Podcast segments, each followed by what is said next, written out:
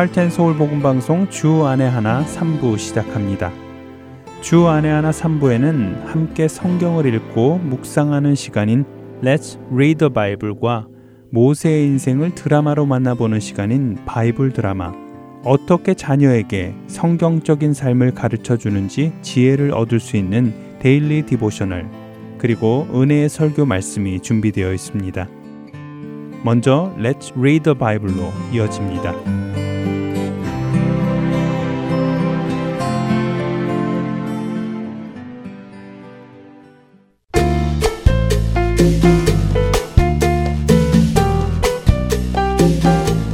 애청자 여러분 안녕하세요. Read the Bible 진행의 함혜진입니다.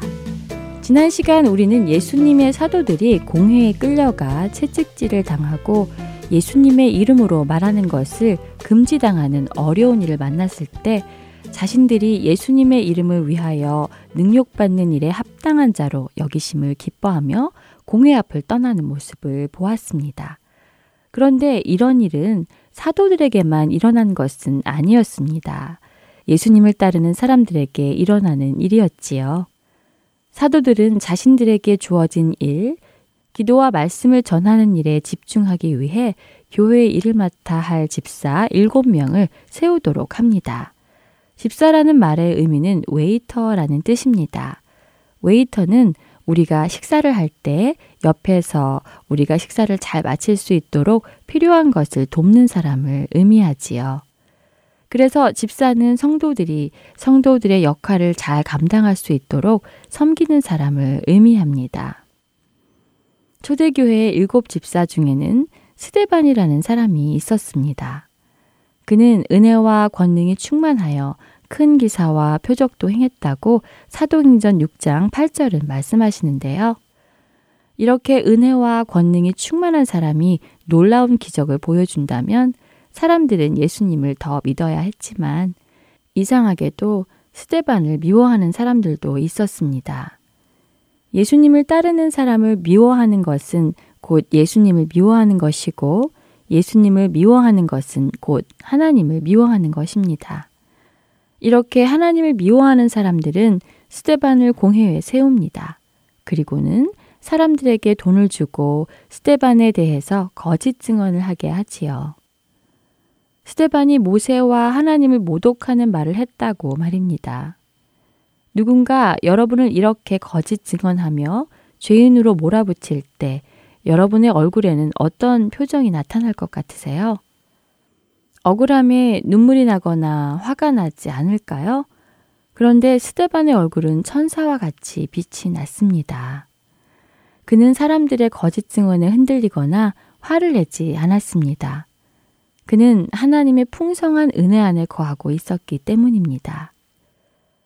우리가 하나님의 은혜 안에 충만히 거하고 있다면 다른 사람이 나를 공격해도 나를 억울하게 해도 하나님께서 진실을 알고 계시기에 또 나와 함께 계시기에 우리는 평안을 얻을 수 있습니다. 예수님의 요한복음 14장 27절의 말씀을 기억하세요. 평안을 너희에게 끼치노니 곧 나의 평안을 너희에게 주노라. 내가 너희에게 주는 것은 세상이 주는 것과 같지 아니하니라. 너희는 마음에 근심하지도 말고 두려워하지도 말라. 어떤 상황에서도 주 안에서 평안한 우리가 되기를 바랍니다. 사도행전 6장 1절에서 15절까지의 말씀을 읽으며 오늘 이 시간 마치겠습니다. 그때의 제자가 더 많아졌는데 헬라파 유대인들이 자기의 과부들이 매일의 구제에 빠짐으로 히브리파 사람을 원망하니 열두 사도가 모든 제자를 불러 이르되 우리가 하나님의 말씀을 제쳐놓고 접대를 일삼는 것이 마땅하지 아니하니 형제들아 너희 가운데서 성령과 지혜가 충만하여 칭찬받는 사람 일곱을 택하라. 우리가 이 일을 그들에게 맡기고 우리는 오로지 기도하는 일과 말씀 사역에 힘쓰리라 하니 온 무리가 이 말을 기뻐하여 믿음과 성령이 충만한 사람 스테반과 또 빌립과 브로고로와 니가노로와 디몬과 바메나와 유대교에 입교했던 안디옥 사람 니골라를 택하여 사도들 앞에 세우니 사도들이 기도하고 그들에게 안수하니라. 하나님의 말씀이 점점 왕성하여 예루살렘에 있는 제자의 수가 더 심히 많아지고 허다한 제사장의 무리도 이 도에 복종하니라. 스테반이 은혜와 권능이 충만하여 큰 기사와 표적을 민간에 행하니 이른바 자유민들 즉 구레네인 알렉산드리아인 길리기아와 아시아에서 온 사람들의 회당에서 어떤 자들이 일어나 스데반과 더불어 논쟁할세. 스데반이 지혜와 성령으로 말함을 그들이 능히 감당하지 못하여 사람들을 매수하여 말하게 하되 이 사람이 모세와 하나님을 모독하는 말을 하는 것을 우리가 들었노라 하게 하고 백성과 장로와 서기관들을 충동시켜 와서 잡아가지고 공회에 이르러 거짓 증인들을 세우니 이르되 이 사람이 이 거룩한 곳과 율법을 거슬러 말하기를 맞이 아니하는도다. 그의 말에 이 나사렛 예수가 이곳을 헐고 또 모세가 우리에게 전하여 준 규례를 고치겠다 함을 우리가 들었노라 하거늘 공회 중에 앉은 사람들이 다 스테반을 주목하여 보니 그 얼굴이 천사의 얼굴과 같더라. 리더 바이블 오늘은 사도행전 6장 1절에서 15절까지의 말씀을 읽었습니다. 안녕히 계세요.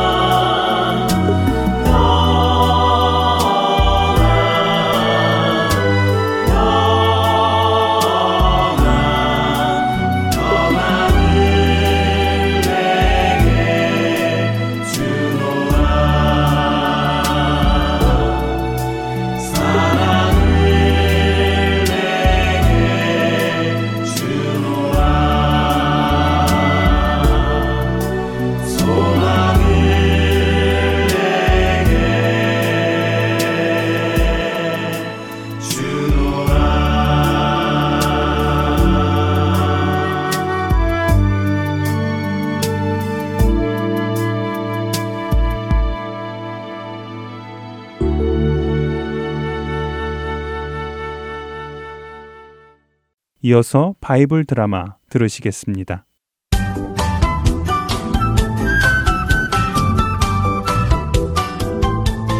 애청자 여러분 안녕하세요. 바이블 드라마 모세편 진행의 박윤규입니다. 바로왕에게 이스라엘 백성을 보내달라고 하자 바로왕은 그 청을 거절하고 이스라엘 백성에게 더 많은 일을 시키므로 고통스럽게 했습니다. 이에 이스라엘 백성들은 모세와 아론 때문에 자신들의 삶이 더 힘들어졌다며 원망하죠.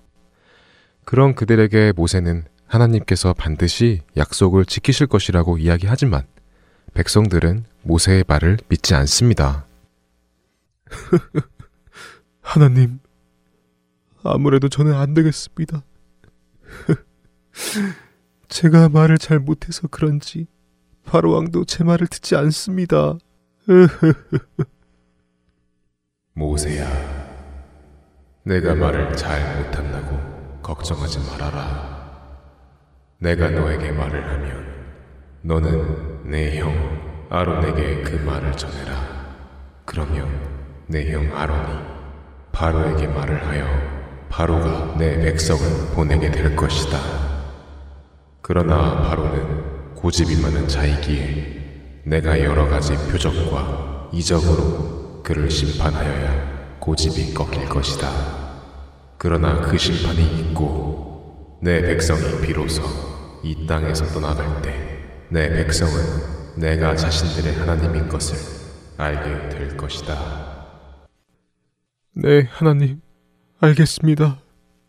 하나님의 말씀을 듣고 용기를 얻은 모세는 형 아론과 함께 다시 바로왕을 찾아갑니다.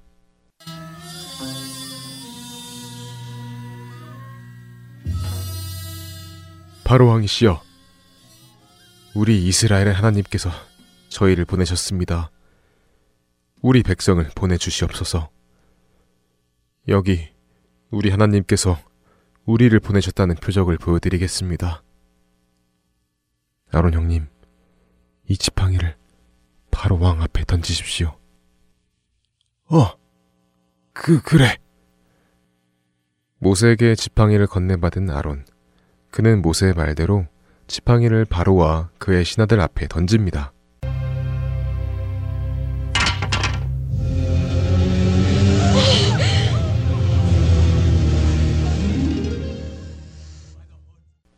아론이 던진 지팡이가 뱀으로 변했습니다.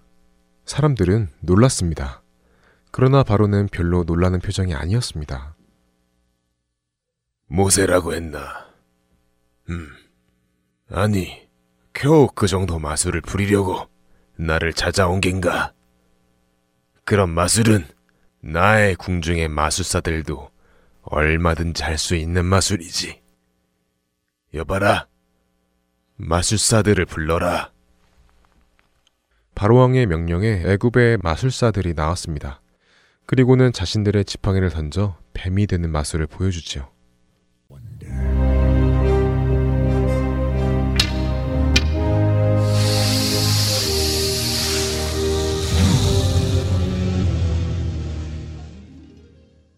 하지만 놀라운 일이 벌어졌습니다. 모세의 지팡이가 변한 뱀이 애굽의 마술사들이 만들어낸 뱀들을 모두 잡아먹는 것이었습니다. 비록 애굽의 마술사들이 지팡이로 뱀을 만들 수는 있지만 그들이 만들어낸 뱀은 우리 여호와 하나님께서 만드신 뱀에게 상대가 되지 않습니다. 그러니 우리 하나님의 말씀을 들으시고 이스라엘 백성을 내 보내 주십시오. 필요 없다. 그까지 뱀이 뭐가 대단하다고? 썩 물러가라! 바로는 하나님께서 말씀하신 것처럼 고집을 부리며 말을 듣지 않습니다. 하나님께서는 모세에게 다음날 아침 다시 바로에게 가서 또 다른 기적을 행하며 하나님의 말씀을 전하라고 하십니다. 이에 모세는 하나님의 말씀을 따라 다음날 아침 나일강으로 나가 바로왕을 만납니다.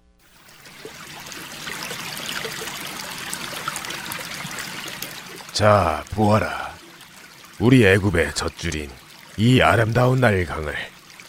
이 나일강은 영원히 우리 애굽을 지켜줄 것이다. 바로 왕이시여. 바로 왕이시여. 에, 이, 이, 또 저놈의 히브리 놈이군. 아침부터 재수없게. 바로 왕이시여. 우리 백성의 하나님께서 바로 왕께 말씀을 전하라 하셨습니다. 하나님께서 하나님의 백성을 보내라고 하셨는데 그 말씀을 듣지 않으시니 이제 하나님께서 심판을 행하셔서 바로 왕으로 우리 하나님께서 참된 신이신 것을 알게 하실 것이라고 하셨습니다. 자, 보십시오. 모세가 손에 쥐고 있던 지팡이로 나일강을 내리쳤습니다. 그러자 놀라운 일이 벌어졌습니다. 나일강이 피로 변하는 것이었습니다. 피로 변한 나일강에는 물고기들이 죽어 떠오르기 시작했고 악취가 나기 시작했습니다.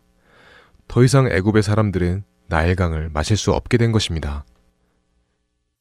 아, 아니, 이럴 수가.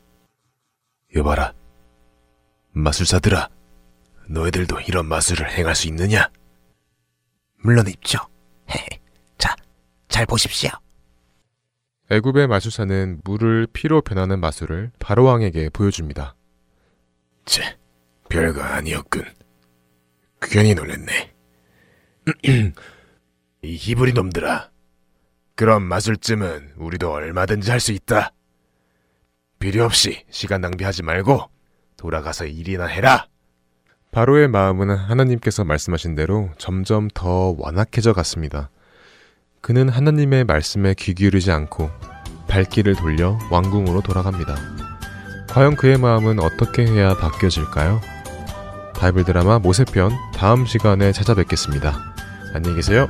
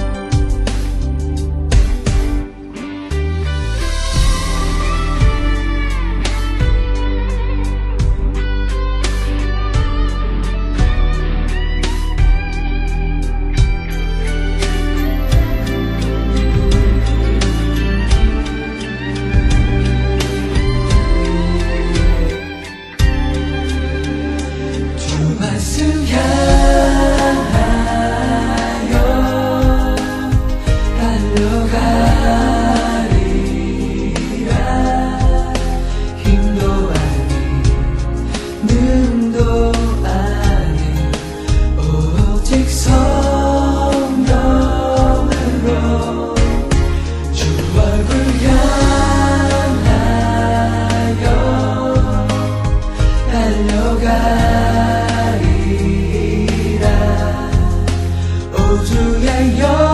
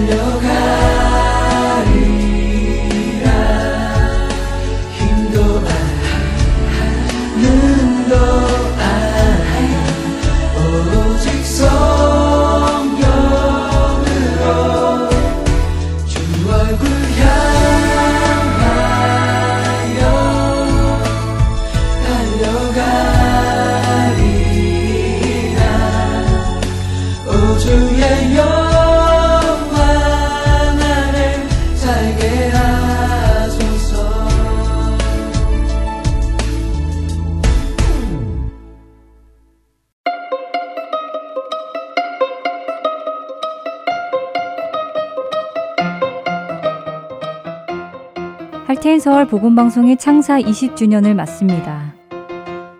지난 2000년 3월 5일 첫 방송을 시작으로 20년간 오직 예수 그리스도의 복음만을 전해온 할테인 서울 복음방송이 모든 영광을 하나님께 드리는 귀한 감사의 시간을 갖습니다. 오는 3월 5일 목요일 오후 7시부터 시작하여 3월 7일 토요일 오후 1시까지 이어지는 창사 20주년 감사 예배와 축제에 애청자 여러분을 초대합니다.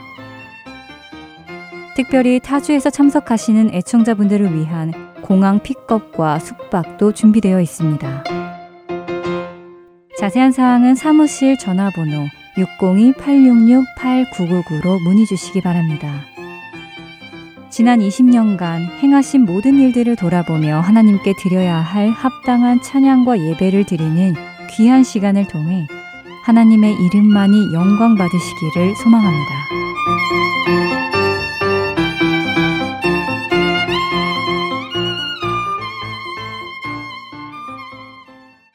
계속해서 Daily Devotional 보내드립니다.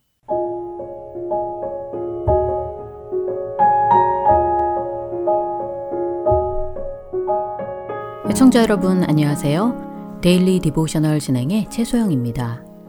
우리 자녀들은 다른 사람 때문에 화가 날 경우 어떻게 행동하나요? 화를 참지 못해 실수를 하거나 다른 사람에게 상처를 주지는 않는지요. 오늘은 이것에 대해 나누어 보고 말씀을 묵상하는 시간 되시길 바랍니다. 오늘 Daily Devotional의 제목은 A Good Soaking입니다. 에벌리는 지금 집에서 저녁 식사를 하는 중입니다. 그런데 무슨 일인지 앞에 놓인 음식을 별로 먹지 않았고 평소 좋아하던 브라우니를 보고도 손도 대지 않았지요.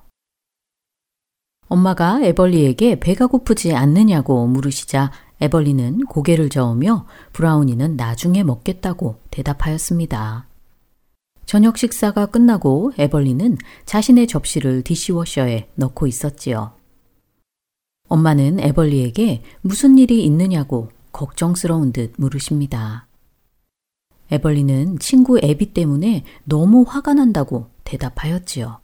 보통 학교가 끝나고 늘 에비와 함께 집에 오는데 오늘은 에벌리가 선생님께 드릴 말씀이 있어서 잠시 교실에 있다가 늦게 나온 사이 에비가 기다리지 않고 말도 없이 다른 친구들과 가버렸다는 것입니다. 에벌리의 말에 엄마는 어쩌면 에비는 에벌리가 어디에 있었는지 몰라서 그랬거나 집에 빨리 가야 하는 사정이 있어서 먼저 간 것일 수도 있다고 말씀하셨지요.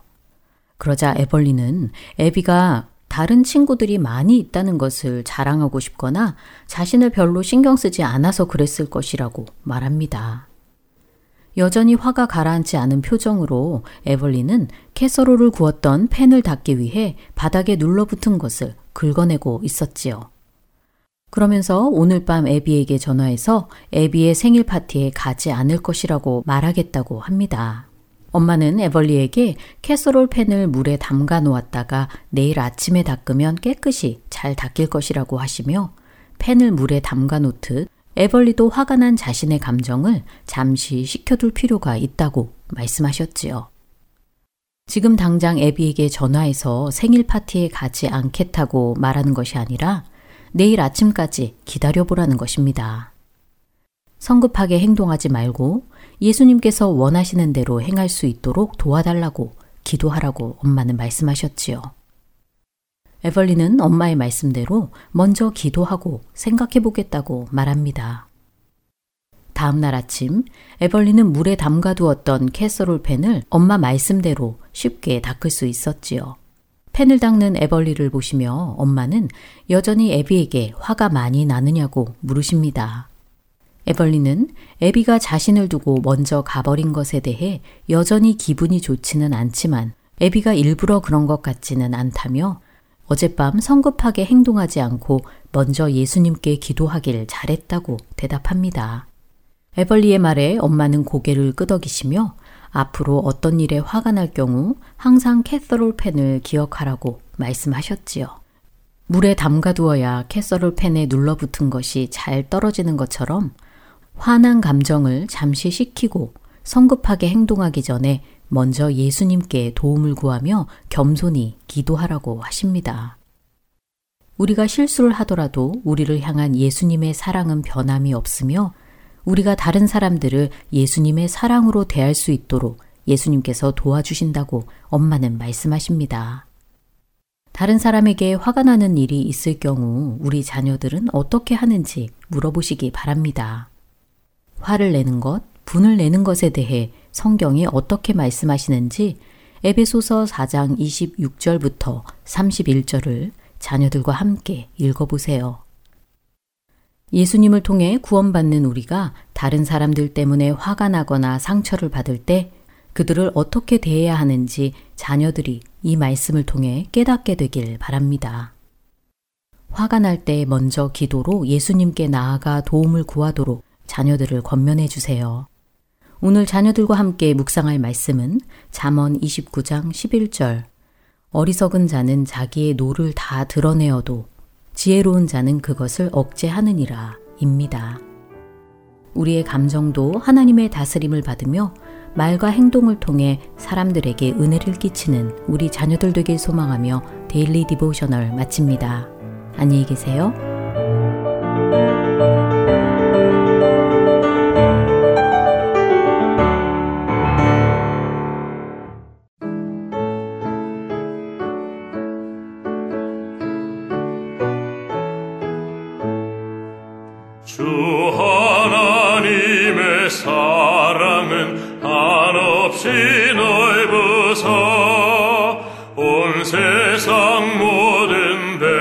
백성을 그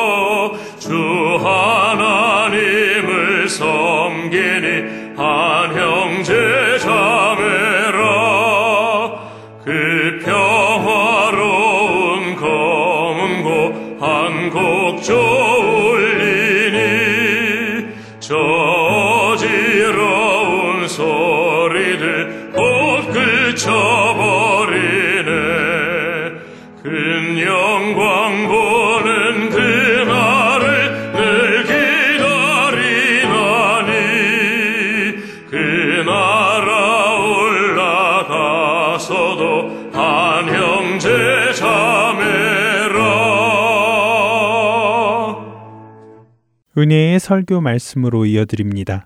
오늘은 조지아 아틀란타 한비전 교회 이요셉 목사님께서 요한복음 16장 22절에서 33절을 본문으로 참 그리스도인의 특징이라는 제목의 말씀을 전해 주십니다. 은혜의 시간 되시길 바랍니다.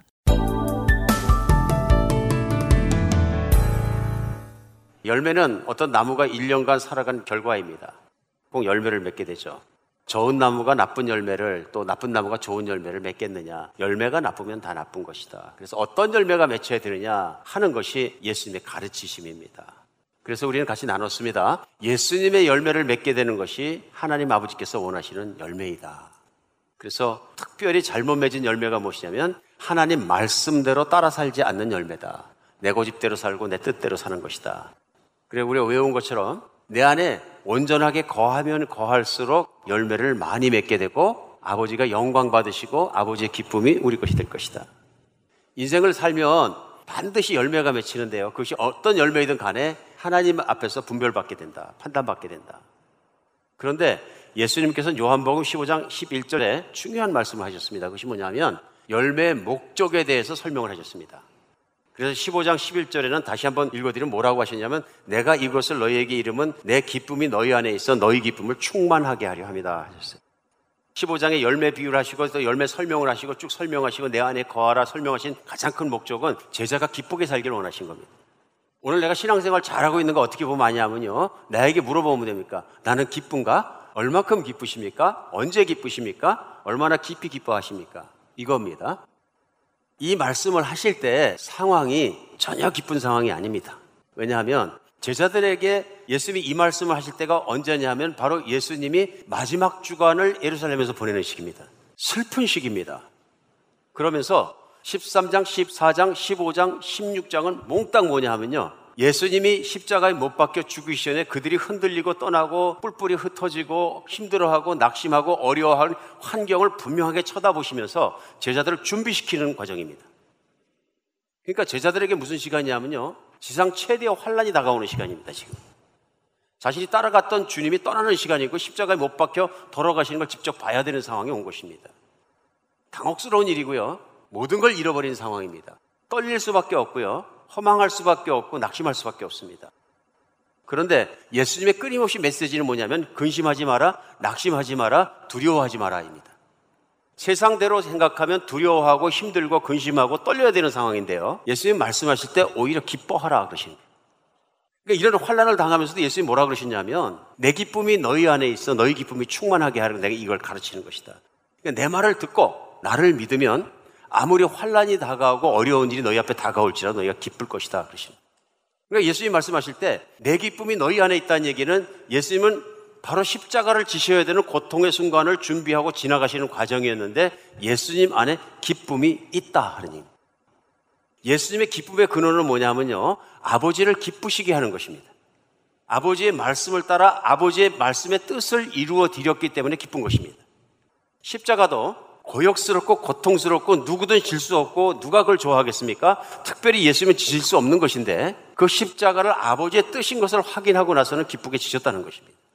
그래 고난의 길, 고통의 길을 피 흘리는 길을 비방하는 길을 고난받는 길을 한 발짝 한 발짝 걸어가시면서도 고통스럽지만 내면적 기쁨으로 충만해 계셨다. 오늘 제자들은 그들이 받을 환란과 모든 것 앞에 서 있습니다. 예수님 보셨습니다. 당시에 유대인들이 예수님만 출애시키고 십자가에 못 박아 죽이고 막 이렇게 하는 것이 아니라 제자들도 그렇게 할 것이라는 걸 아셨습니다. 제자들이 환란 당할 걸 아셨다는 얘기입니다. 그러므로 제자들을 준비시키셔야 되는데 그 준비시킬 때 다른 걸로 하지 않으시고요. 내 기쁨이 너희 안에 있으면 이 고난과 환란과 모든 걸 기쁨으로 내가 이길 것이다. 환란과 고난과 세상을 이기는 믿음, 기쁨으로 극복하는 믿음에 대해서 말씀하신 것입니다. 기뻐야 되는 이유는 환경이 아니라 제일 먼저 예수님께서 잠시 너희를 떠나겠지만 잠시 후에는 또 너희와 함께 있기 때문에 기쁘게 될 것이다. 그냥 기뻐하는 것이 아니라 나를 잃을 때는 슬퍼하겠지만 정말로 슬퍼하겠지만 해산하는 여인이 그렇게 비유하십니다. 애를 낳을 때는 고통스럽고 아프고 정말 죽을 것 같지만 애를 낳고 나면 기뻐하느니라.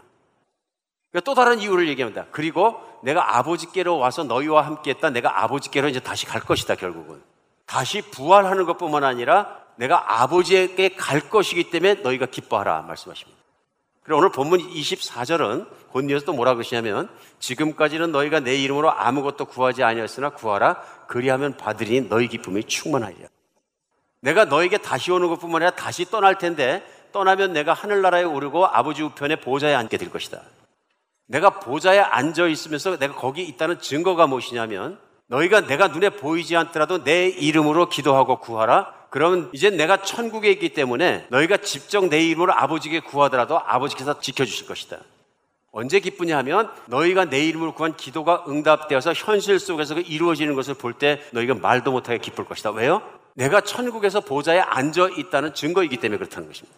너희의 믿음이 헛것이 아니고 허공을 향해서 막연히 기도하는 것이 아니고 내가 보좌에 앉아 있고 모든 것을 들어주고 모든 걸 만드시고 다스리시는 하나님 아버지의 권세를 가지고 다스리기 때문에 너희 기도는 반드시 내 이름을 하는 기도마다 응답되어질 것이다. 그 응답될 때 기쁠 것이다 하는 것입니다.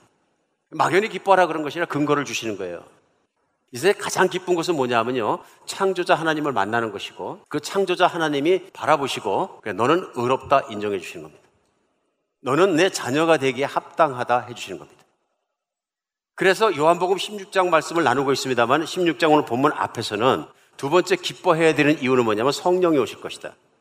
그 성령이 오시면 그가 죄에 대하여 의에 대하여 심판에 대하여 말씀하실 것이다. 죄에 대하여라 하면은 아버지께서 나를 보내서 내가 세상에 왔는데 나를 믿지 않는 게 죄요. 두 번째, 의에 대하여라 하면 내가 너희를 떠나 아버지에게 가겠습니다. 세 번째, 심판에 대하여라 하면 세상에 있는 임금이 심판을 받았습니다.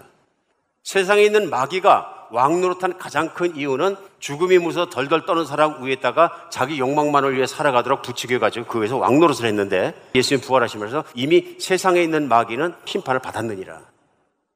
예수님의 십자가의 사건과 부활과 승천하시는 이 사건을 통해서 예수님은 그것을 다 설명. 세상에 있는 마귀는 심판을 받았고 나를 따르는 지는 나를 말미암아 의로움을 받을 것이고 내가 너희를 고아처럼 버려지지 않고 반드시 와서 천국으로 너희를 인도하겠다. 그리고 28장 8절 마태복음은 그 여자들이 무서움과 큰 기쁨으로 빨리 무덤으로 떠나 제자들에게 알리려고 다름질했다. 예수님의 부활을 만나고 부활을 알게 돼서 그들에게 첫 반응은 그냥 큰 기쁨. 장면이 보이십니까? 밤새도록 낙심했어요. 우리 주님이 돌아가셨다. 피 흘리고 돌아가셨다. 피침하게 돌아가셨다. 울며 불면서 그 현장을 봤던 자매들이에요.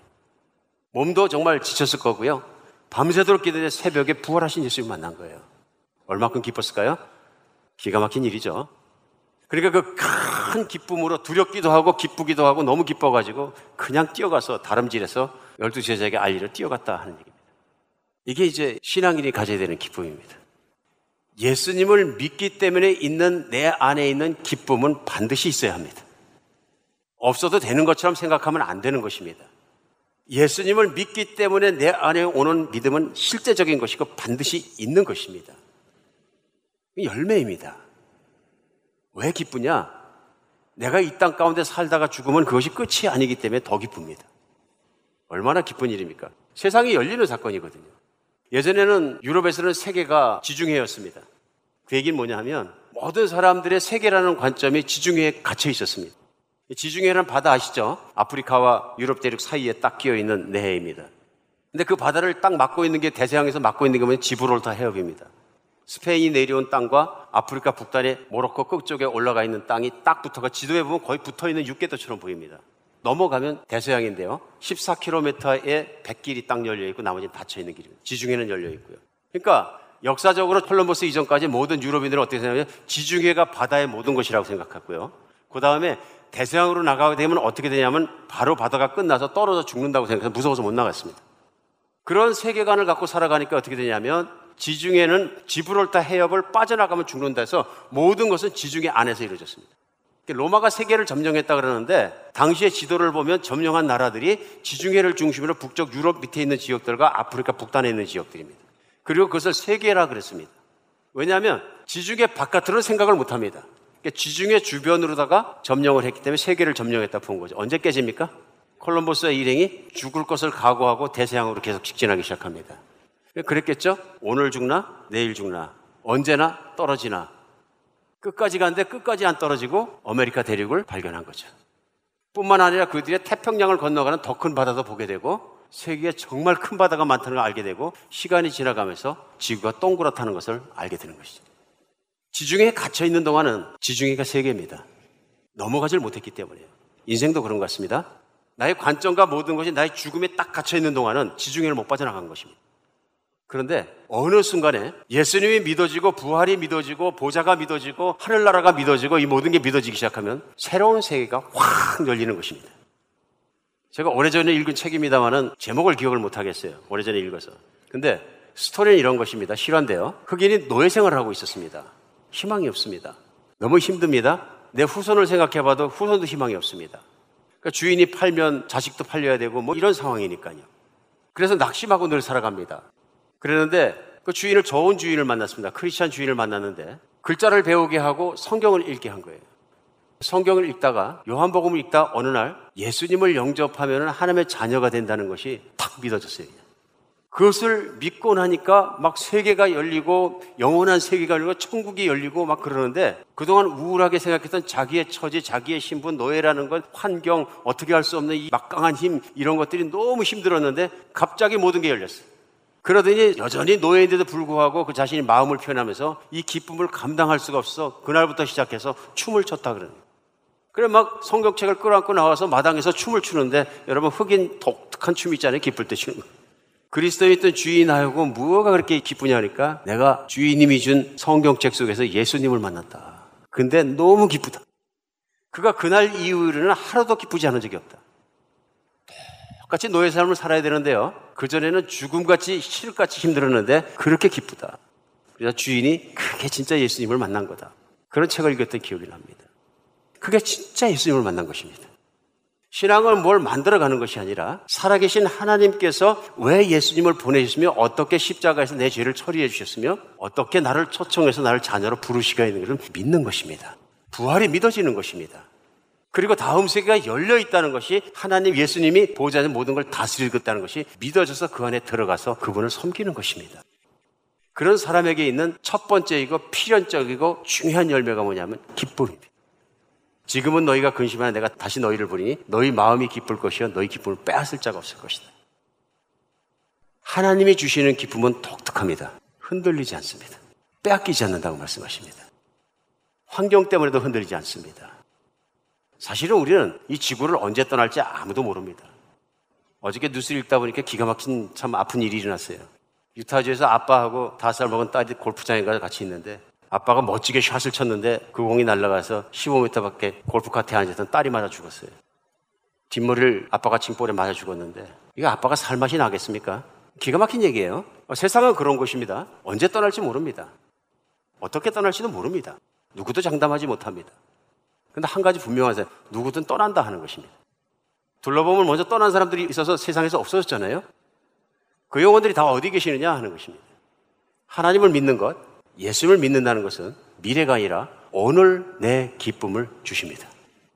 난 예수님이 믿었는데도 기쁘지 않다. 아닙니다. 믿음은 기뻐지기 때문에 그 기쁨은 우리에게 내가 천국 안에 있다는 아주 중요한 뭐가 됩니까? 증거가 됩니다. 오늘 예수님 말씀하시잖아요. 내가 승천하리니 그것이 너에게 좋으리라. 지금까지는 구하지 않았으나 오늘 본 말씀이 그거죠. 이제부터 내 이름으로 구하라. 그러하면 아버지께서 주시리니 너희 기쁨이 크리라. 여러분 신앙생활 하시면서 기도가 응답돼서 기뻐해 본적 있습니까? 하나님이 나를 사랑하시고 가족을 사랑하시고 품으시다는 확실한 기도의 응답들이 있다 하는 것입니다. 오늘 주님 말씀은 그래서 기쁠 수밖에 없다 하는 것입니다. 우리 살아가면서 안타까운 것은 기쁨이 흔들리고 흐릿해지고 없어질 때도 있습니다. 나는 기뻐해야 되는데 성경은 뭐라 그러세요? 사도 바울은 뭐라 그럽니까? 항상 기뻐하라. 내가 다시 말하노니 기뻐하라. 또 얘기합니다. 항상 기뻐하라. 쉬지 말고 기도하라. 이는 그리스도 예수 안에서 우리를 향한 아버지의 뜻이니라. 우리가 기쁘게 사는 것이 아버지의 뜻입니다. 오늘 예수님도 그러죠? 제자들을 향해서 내 기쁨이 너희 안에 있어 너희가 그 기쁨으로 충만해지길 내가 바란다. 하나님의 정말 기대하는 건 우리가 기쁘게 사는 것입니다. 그러므로 내가 하나님 나라 안에 있고 하나님을 믿고 제대로 신앙생활하고 있다 가장 좋은 사인, 그 증거는 무엇이냐면 기뻐하는 것입니다. 근데 가끔 우리가 못 기뻐하고 살 때가 있다. 걱정하고 근심하고 쓰러지고 내 마음이 어두워지고 많은 경우가 있어서 뭘 생각할 수 있습니까? 믿음을 떠나면 그렇습니다. 나의 시선이 나의 모든 것이 예수님께 맞춰져 있고 예수님을 정말 따라가고 예수님으로 만족하는데 이 기쁨은 예수님 안에서 오는 기쁨입니다. 근데 내가 그 기쁨을 다른 곳에서 찾기 시작하면 내가 다른 열매가 맺히는데 그것이 뭐냐면 성경이 말씀하시는 세상의 열매입니다. 예수님 안에 있는 기쁨으로 세상을 다 가진 것, 그것 때문에 기뻐했는데 어느 날 살다 보니까 삶이 바쁘고 돈도 벌어야 되고 뛰어다녀야 되고 그러다 보니까 나도 모르는 사이에 높아지고 싶고 부자가 되고 싶고 인정받고 싶고 누리고 싶고 육신적인 만족을 누리고 싶고 마구 세상 사람들이 뛰어나가는 똑같은 패턴을 다시 뛰어다니게 되면 잃어버리는 것이 있는데 천국 기쁨을 잃어버립니다. 하나님과 관계에서 오는 진리에서 오는 기쁨을 잃어버리거나 삭감되게 됩니다. 그럼 어떻게 되냐면 세상 사람들이 믿기 전에 가졌던 어두움이 다시 밀고 들어오기 시작합니다. 걱정, 근심, 뭐 이런 것들. 심지어는 저 사람이 나를 어떻게 보나 막 이런 것들이 나를 슬프게 하고 이런 모든 것들이 나를 힘들게 하기 시작합니다. 이건 성경의 표현대로 되면 육신 아래 들어간 것입니다. 성령의 인도하심 아래 들어간 것이 아니라 육신 안에 들어간 것이다.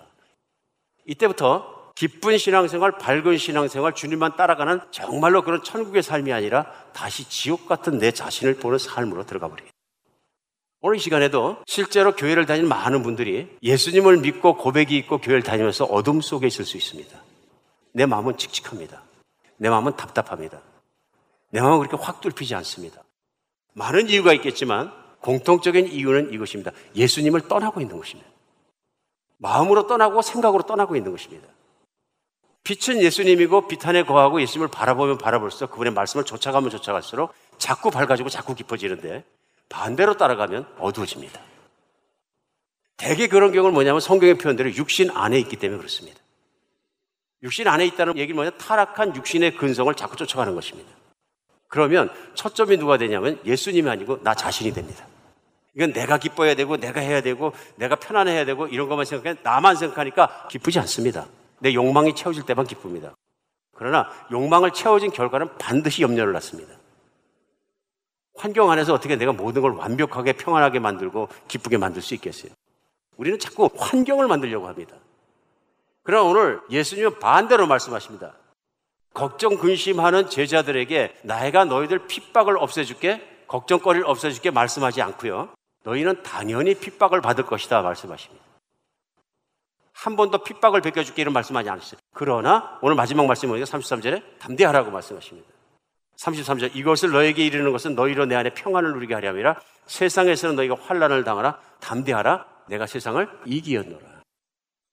예수님이 주시는 기쁨은 세상의 환란도 이겨버린다 그런 얘기입니다. 이 정도 되면 믿음이다 그러시는 거죠. 이걸 누가 그렇게 사셨냐? 예수님이 몸소 그런 삶을 사셨다. 죽기까지 환란을 당하셨는데 그 길을 기쁘게 걸어가셨더니 아버지께서 예수님을 부활시키고 하늘나라의 보좌에 앉으셔서 하늘에 있는 것이나 땅에 있는 것이나 모든 피조물과 모든 것들을 다스리게 하셨다. 권세가 그분에게 주어졌고 주인은 예수님이시다. 그런데 이 예수님을 만나보면 환경이 우울해도 기뻐지는데 이 예수님을 바라보지 않으면 환경을 쫓아가게 되는 거예요. 내가 싸우게 되고 나 중심으로 살게 되고 돌아서게 되는 거죠. 뿐만 아니라 세상에는 하나님의 백성이 살아가는 동안에 제자들도 공격하고 예수님도 공격했던 마귀라는 세상으로 부르는 영이 있습니다.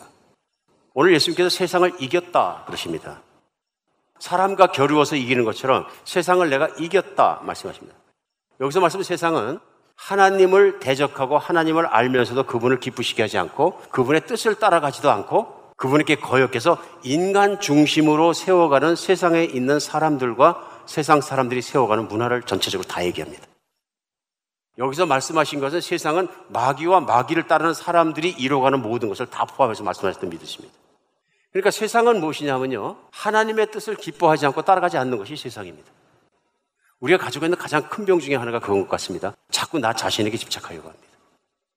내가 예수님에게 모든 걸 드리면 드리길수록 온전한 헌신으로 그분과 함께 십자가 못 박아 죽으면 죽을수록 내가 죽고 그분만 생각하면 생각할수록 성령과 피로써 구원받으니 이제는 세상과 나는 관계도 없고 구속한 예수님만 보이더라. 이게 찬송가가 아니라 내 것이 됐을 때 얼마나 예수님께 사랑하고 집중하게 됐는지 믿음을 갖게 되었는지 예수님을 집중하고 집중할수록 빛으로 들어가면 들어갈수록 우리는 자신과 세상을 잊어버리고 예수님의 진리 가운데 온전히 다스림 받으니까 환경도 이기고 세상도 이기고 유혹도 이기고 핍박도 이기고 선은 승리하는 세상을 이기는 그리스도인이 된다는 것입니다. 나 자신에게 초점을 맞추면 맞출수록 내 안에 좋은 것이 없습니다. 나에게 초점을 맞추면 자꾸 뭐에 초점을 맞추냐 사람들에게 초점을 맞추게 됩니다. 사람이 인정해줘야지 사람이 뭐 해야지 반대로도 나타납니다. 사람을 두려워하는 것이 어떤 사람이 나를 비난하면 못 참습니다. 나의 행복이 끝나고 그날부터 분노가 있고요. 나의 모든 문제가 그때부터 시작됩니다. 내가 예수님을 믿습니다 하는 고백과 다르게 내 안은 지옥으로 변합니다. 평안도 없고 기쁨도 없고 다 깨져버립니다. 이건 왜 그러냐면 나 자신을 자꾸 보게 되기 때문에 그렇습니다. 그래서 세상에 저도 목회를 합니다만 목회자가 참 힘든 자리구나 하는 것을 각별하게 느낄 때가 많습니다. 뭐 그럴 수밖에 없는 거죠. 목회자를 제가 하기 전에 평신도 선교사를 할 때는 욕먹을 일이 없었습니다. 비교당할 일도 없고 말 들을 것이 하나도 없었습니다. 뭐 누가 뭐라고 얘기할 수가 없는 게 가서 도와주는 것이 선교사입니다.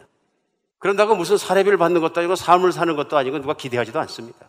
목회자가 되고 나서 보니까 본의 아니게 많은 성도님들이 또 나를 모르는 분들이 어떤 사람들이 말을 들은 사람들이 자꾸 그 목사 얘기를 하는 것을 알게 됩니다. 이거 괴로운 일입니다, 여러분. 천이면 천 사람 생각이 다 다릅니다. 그런데 많은 분들에게 공통적인 것이 있습니다. 예수님과 목회자를 딱 맞춰놓고 보는 거예요. 다른 데 비교하지 않습니다. 예수님과 목회자를 딱 맞춰놓고 봅니다. 삐져나오면 어떻게 됩니까? 가십거리가 되는 겁니다. 저는 확실하게 말씀드려요. 전 예수님만큼 거룩하지 않습니다. 그러나 그 예수님 안에 살도록 복음을 전하도록 부르심을 받았습니다. 근데 어쩔 때는 무슨 얘기를 들으면 아픕니다. 사실인 것도 아니고 턱도 없는 얘기도 있습니다. 말도 안 되는 얘기도 있고. 그러나 일단은 반응이 뭐냐면 아픕니다. 뭐 자기는 완전하기 때문에 그런 얘기를 한 게 아닙니다. 그런데 교만한 말일지라도 육신적인 얘기일지라도 일단은 아픕니다. 근데 그 아픔에 몰입하게 되면 기쁨을 잃어버립니다. 기쁨을 잃어버리면 어떻게 될까요? 사역하기 싫어집니다. 아니 사역 안 하면 선교사 할땐 종교 받았는데 목사 하기 싫습니다. 금방 나옵니다. 사역질 떠나게 되는 거죠. 심하면. 그걸 상처라고 얘기합니다. 사실은 하나님은 이길 만한 힘을 믿음을 내 안에 주신 겁니다. 어쩔 때 그런 얘기까지 하더라고 어떤 성도님이 난 목사님 밉습니다 그러더라고요. 왜 그럽니까? 어저께까지 막 힘든 말도 없고 교회도 힘들고 힘들 때 한 하루 지나니까 목사님 말끔하게 나서 웃으면서 찬양하고 뭐 막 설교 전하고 그러는데 그게 밉습니다. 목사님은 말끔하게 치유됐는데 우리는 치유 안 됐거든요. 근데 그 치유받는 것이 전 믿음의 힘이라고 믿습니다. 아팠지만 어젯밤까지 죽도록 아팠지만 하나님이 만들어 주시면 아침에 또 새로운 기쁨으로 일어서는 거예요. 시편을 읽다 보면 다윗에게서 그게 나옵니다. 내 침상이 눈물로 둥둥 떴나이다. 밤새도록 울부짖었습니다. 하나님 어디 계십니까? 그런데 갑자기 오 하나님을 찬양할지어다 이러고 나옵니다. 치유된 겁니다. 갑자기 치유된 거예요. 왜 그래요? 초점이 하나님께 맞춰진 겁니다. 탄식하고 울 때는 초점이 나에게 사람들에게 나쁜 것에 막 맞춰져 갖고 막 탄식도 하고 욕도 하고 막 그랬는데 돌아서서 보니까 하나님이 계시지. 거기 초점이 맞으니까 다 만사가 해결되고 치유돼. 세상은 항상 교만합니다. 세상은 항상 깔게 뭉개려고 그러고 비판하는 곳입니다. 그 마귀가 그 고소하는 것의 대장이고요. 정죄하는 것의 대장이고요. 수군수군의 대장이 마귀입니다. 그러다 보니까 그런 세상의 한복판을 밀고 살아가면서는 핍박과 환란과 아픔을 당가 상처받는 것 당연한 일입니다. 나는 상처받기 싫어. 괜찮습니다. 상처받으면 나를 만져주고 치유해 주실 분이 내 안에 계시기 때문입니다. 교회 생활 좀 하다 보면은 본의 아니게 상처 다 받습니다. 그러나 나를 치유하시는 하나님은 따로 계시다. 그 하나님이 만져주시는 게 문제입니다. 무엇을요? 진리로요. 네가 잘못한 것은 회개하고 돌아서라. 말씀 따라갔을 때 다시 새로운 기쁨과 믿음으로 일어서는 줄 믿습니다. 오늘 두 번째 예수님께서 말씀하시는 신앙의 열매가 따로 있습니다. 그건 평안입니다. 마지막 절 33절에 말씀하시죠. 오늘 이 말씀을 제자들에게 이르는 것은 내 안에서 평안을 누리게 하려고 해요. 그러니까 내 안에서 기쁨을 누리고 내 안에서 평안을 누리는 예수님 안에서만 있는 것입니다. In Christ. 예수님 안에서 무슨 일이 일어나느냐 하는 것입니다. 그것이 제자의 삶입니다. 다른 사람에게는 없는 것인데 세상 사람과 구별되는 게 제자 안에는 예수님의 평안과 예수님의 기쁨이 있다 하는 것입니다. 기쁨하고는 같은 종류지만 조금 차이가 있죠. 여동치 않는 편안함이 있다 하는 것입니다. 심령의 평안입니다. 예수님 안에 참 평안이 있습니다. 다른 데 없는 것입니다. 이것은. 왜 그렇습니까? 예수님은 모든 것을 하실 수 있기 때문에 그렇습니다. 두 번째, 예수님은 나를 위해서 모든 것을 아낌없이 주실 것을 믿기 때문에 그렇습니다. 사도 바울이 로마서 8장 마지막 부분에서 이렇게 그 아들을 아낌없이 내어주신 그 하나님 아버지께서 사랑하는 자에게 모든 걸 주시지 않겠느냐. 이게 믿음의 기본 아니냐, 바닥 아니냐. 이걸 믿고 있는 자가 세상에서 뭘 걱정하느냐. 뭘 어디 세상 가서 기웃기웃하느냐. 사도 바울도 얘기합니다. 하나님의 나라는 먹고 마시는 것이 아니요 성령 안에서 뭐예요? 의와 평강과 희락이느니라. 나는 죽어서 천국 가봐야 알겠는데요. 아직 하나님을 잘 모르시는 겁니다. 천국 안 가도 내가 천국 안에 있는 증거가 있습니다. 오늘 예수님 만한 증거는 뭡니까? 열매입니다. 그 열매는 기쁨과 평강입니다. 주님으로 내가 섬기고 예수님 안에 있기 때문에 나를 사랑하시고 나를 보호해 주시기 때문에 주님 안에 있는 그분의 기쁨과 그분의 평강이 내 안에 있는 것입니다. 이건 참 그리스도인의 아주 중요한 특징입니다. 만약에 이게 내 안에 없다면 그냥 있는 척할 일도 아니고 없어서 섭섭할 일도 아니고 걱정하고 근심하고 내가 예수님을 진짜 믿는가 예수님을 바라보며 붙잡아야 되는 것입니다.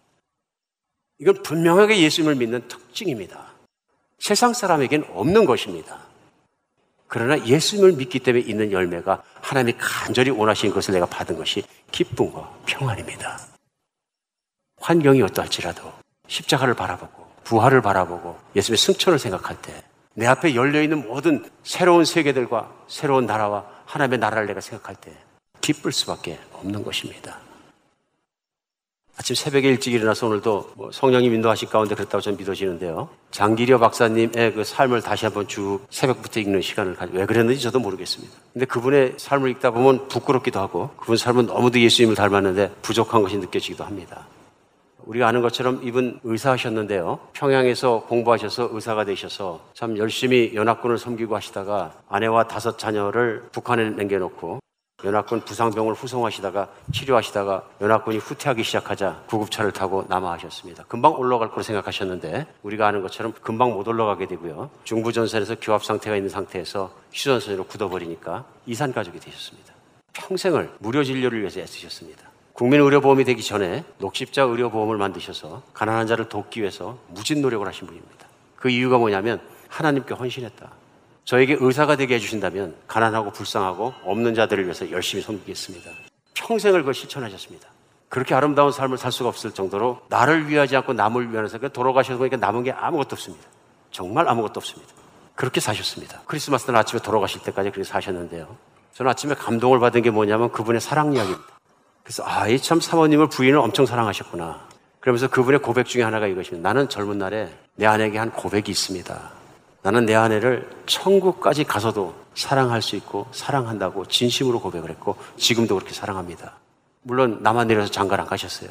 다시 결혼 안 하셨는데요. 그래 얼마나 사랑하신 거예요. 근데 참 놀라운 일이 있습니다. 1980년대 말에 정부에서 이분이 상도 많이 받고 아주 나라에서 유명한 분이 되셨기 때문에 북한에 있는 가족을 알아서 특별히 어렌지를 해서 북한을 방문하게 해드리겠다. 가족을 만나게 해드리겠다. 제의를 했습니다. 이때 이분이 노 하셨습니다. 그 이유가 뭐냐면 다른 사람은 다 못 가는데 나만 가면 되겠느냐. 이건 아닌 것 같다. 얼마나 보고 싶었을까요? 그때 미국에 살던 형제간이 미국 시민권이 있으니까 북한을 들어가서 부인을 찾아내고 다섯 명 자녀를 다 찾아냈습니다. 자식들이 잘 됐어요. 그 남쪽으로 내려온 사람 자녀기 때문에 아우지 탄광 가야 됐었는데 그 자녀들은 잘 됐어요. 장남은 또 약학 박사고 두 번째 물리학 박사고 뭐 다 잘 됐어요 북한에서. 부인도 봤는데 연세가 많이 있어 늙긴 했지만 정정하시다. 그 소식 듣고 너무 기뻤다. 그 대신 편지를 써서 보내셨어요. 그 좋은 천국에서 만납시다. 땅에서 잠깐 보면 뭐 할 거예요? 나는 당신을 천국에까지라도 진심으로 사랑하고 예전의 고백대로 지금도 사랑합니다. 참 기가 막힌 얘기죠. 예전의 사랑대로 지금도 사랑하고 그러면 천국에서 만나는 것이 더 좋겠습니다. 나는 그날을 기다립니다. 힘든 삶, 피난의 삶, 찢어진 가족, 어려운 삶을 살면서도 천국의 기쁨을 누리신 분이십니다. 천국의 기쁨이 뭔지를 아신 분이세요. 참, 제 마음이 아침에 얼마나 찡한지요. 이런 사랑하면서 살아야 된다. 진실해져야 된다. 예수님은 목숨 바쳐 우리를 사랑하시고 내가 너를 천국의 집을 마련하고 기다리겠다 말씀하십니다. 예수님은 약속대로 나를 다음 세상까지 인도하실 것입니다. 기쁨과 평안을 잃지 않는 여러분과 제가 됐으면 좋겠습니다.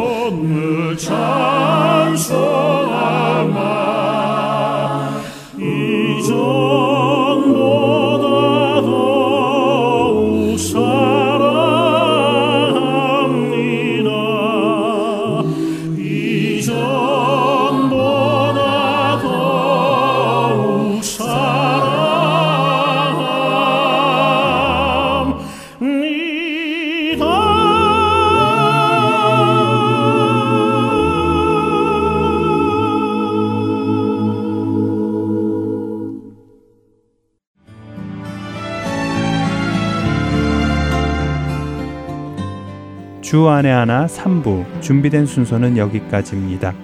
청취해 주신 여러분들께 감사드립니다. 다음 주에 다시 뵙겠습니다. 안녕히 계세요.